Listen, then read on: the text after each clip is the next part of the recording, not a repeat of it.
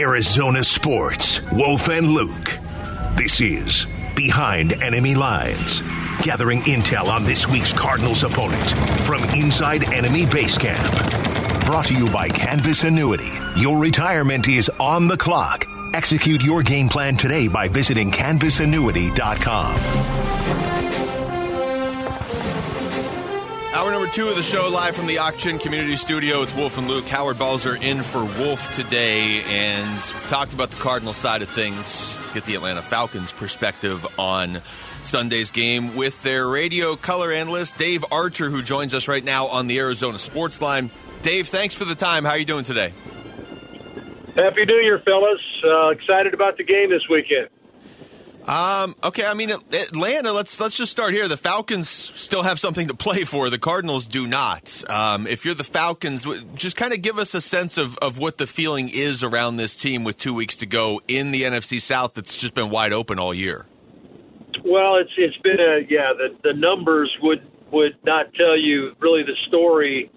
The Falcons have been in a ton of really close games against everybody they've played. Uh, they're one of the four teams that's beaten the 49ers. I mean, they've had some good moments. They've had some moments where you let it slip through their fingers, and and really over the last four weeks have been in a position, or five weeks, been in a position to win every game they've played. It's come down to the end, and it's been a turnover or a misstep here or there. It's a young team that uh, now has gotten even younger with Desmond Ridder at quarterback, the rookie out of Cincinnati, uh, who's gotten better each and each of his first two starts. Two very difficult on the road starts, one at New Orleans, and then, of course, last weekend in a frigid Baltimore stadium uh, against a really good Baltimore team that's trying to get themselves into playoffs. So, uh, two good tests for him. He's gotten better each and every week, and he's got a bunch of young dudes around him. Um, he's got a young running back in Tyler Allgeier who looks like the real deal. Drake London, the outstanding wide receiver they drafted, number one out of USC. And then they've got three guys that are fresh, that are rookies. I say freshmen, rookies playing on the defensive side. So there's a lot of optimism about this team moving forward. Obviously, the season from a postseason standpoint is over for Atlanta, but a lot of optimism and trying to gain some momentum into the offseason. Dave, you mentioned those young younger guys on offense. How how how have they managed to? Oh, I don't know if overcomes the right word, but at least certainly a big loss was when Kyle Pitts uh, went out. And how much of a difference do you think that perhaps, in, especially in these closer games, that uh, he might have been able to make? Yeah, it's it's a good point, and I don't know if they did overcome it, but they uh, they certainly have had to deal with it, right? They, and I think Drake London's emergence. He's got 14 receptions in the last two games. He's got a a, he's got a real uh, chemistry with Desmond Ridder. That's been fun to watch. I think the continued growth of the run game. Um, we knew that Cordarrelle Patterson returning uh, after he got a new deal signed with the Falcons. Cordarrelle's come back and he's run the ball well, but it's been the emergence of Tyler Allgeier, the rookie from BYU, uh, who's just a monster running the football. He's got a lot more juice to the perimeter than you think he does, uh, and he runs by people. And then his receiving, his ability to to catch the ball in the backfield's been fun to watch. So these guys, those guys are kind of surfaced to try to help them out. Uh, their offensive line is, is a good run blocking offensive line, not necessarily a great pass blocking offensive line, albeit they've been a little bit better in the last couple weeks, whether they've stepped up because Desmond Ridder's back there. They know they need to help the rookie out a little bit or what, but they've, they've played well. So that's kind of how they've overcome or tried to overcome the Kyle Pitts injury, but you make a great point. He's he affects the game everywhere, whether it's on third down, down in the red zone. Uh, just a you know he's a six foot six target with a seven foot wingspan. It's really not not feasible to replace a guy like that.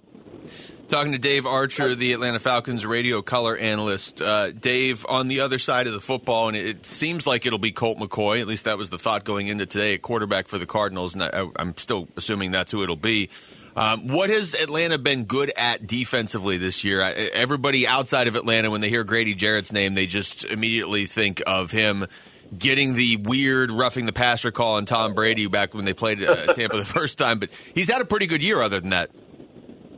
Yeah, weird is a very gentle way of explaining that one. That's a very nice play on your part. That was a horrendous call, by the way. But uh, um, yeah, Grady Jarrett is the name brand guy on that side of the ball. Atlanta's it's a young defense as well. Uh, their leader on the defensive side of the ball is probably Rashaan Evans, who's a 26 year old linebacker who originally was drafted in the first round by Tennessee. Uh, for whatever reason, didn't extend his career there. He's come here and been outstanding in the middle linebacker spot. Uh, he's their leading tackler. Got a couple of young guys also alongside him. One being Troy Andersen, a guy they drafted out of Montana State uh, this season in the second round. Troy's a guy that blew up the combine at six foot three, 240 pounds, 244 pounds, ran four four at the combine, and he's grown into the job. He's had to kind of learn to play at this level. It's a different, obviously a much different level than playing FCS ball at, at Montana State. But he's come on and he's played a lot the last couple of weeks. You'll see a ton of Troy Andersen. They've got two young edge rushers in DeAngelo Malone, who played at uh, Western Kentucky, was prolific at Western Kentucky, but again, this game's a little bit bigger in the NFL, so he's growing into that. Arnold Ebiketie, their outside rusher out of Penn State, has been good. Uh, has dealt with a few injuries. He's back and seems to be as healthy as he's been. Uh, young corner and AJ Terrell they drafted two years ago out of out of Clemson's a good player. They don't really have a good player opposite him. I'll be quite honest about that. And they've got two young safeties that are that are kind of coming along. Uh, it's too bad they can't watch Budda Baker play this weekend. That would be a great example as the Huda mirror if you're going to be a safety in the National Football League. Tremendous respect for Budda Baker and what he brings to the table for the Cardinals. So it's a young defense. The thing they've done well is they've played good in the red zone. They they've been been been. They've given up a lot of yards in the run game, which is not necessarily something Dean Pees, their defensive coordinator, would prescribe to. But they have been pretty good in the red zone. I think going in to last weekend, they're around 10th in the league on in red zone defense. So that's that's kept games close and kept teams 21 points or under, which has allowed them to stay in a lot of games. And Dave, uh, uh, Luke referenced Colt McCoy, and he was talking about the Falcons' defense uh, when he spoke to the media the other day. And one of the things he taught, he mentioned Dean Pees and the job he does, and he he also mentioned how the defense has been able to limit teams, especially in the last several weeks, to the number of plays on offense. That there just hasn't been that many plays. So just just overall, what do you what do you just credit to that? Just good team defense because uh, you mentioned you mentioned a lot of guys that probably Cardinal fans are saying, "Oh, who's that guy? Who's that guy?" With with the exception of Grady Jarrett. Yeah, I think that certainly the defense deserves some credit for what Colt's talking about there, but I would look towards the offensive side of the football. Atlanta's been able to possess the ball with their ground attack. That'll be something the Cardinals, I'm sure, have worked on in trying to find make sure they're gap sound against Atlanta's running game. Atlanta, I think, third in the NFL in rushing the football.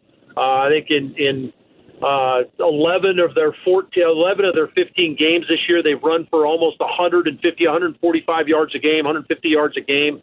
That eats clock, as you guys know, and minimizes possessions. So I think that uh, that's part of uh, what's helped the defense. Um, but it's a group that's scrappy, and they'll play and they'll play hard. They've got some guys that are probably backup players that are playing because of injury at the corner spot, um, and some guys in the interior defensive line. But uh, they're scrappy. They'll play hard. Dave, we appreciate the time. We look forward to the game on Sunday. Thank you, man. Hey, great to visit with you guys. You guys got a good man there in Sean Thompson. Tell him I said hello. I'm a big fan. We will. Uh, okay, we'll have to remember to do that. He's not. He took today off, but we'll tell him. Thanks, Dave. All right. See you guys. Thanks a lot. That's uh, Dave Archer, the Atlanta Falcons radio color analyst, joining us ahead of the Cardinals Falcons matchup.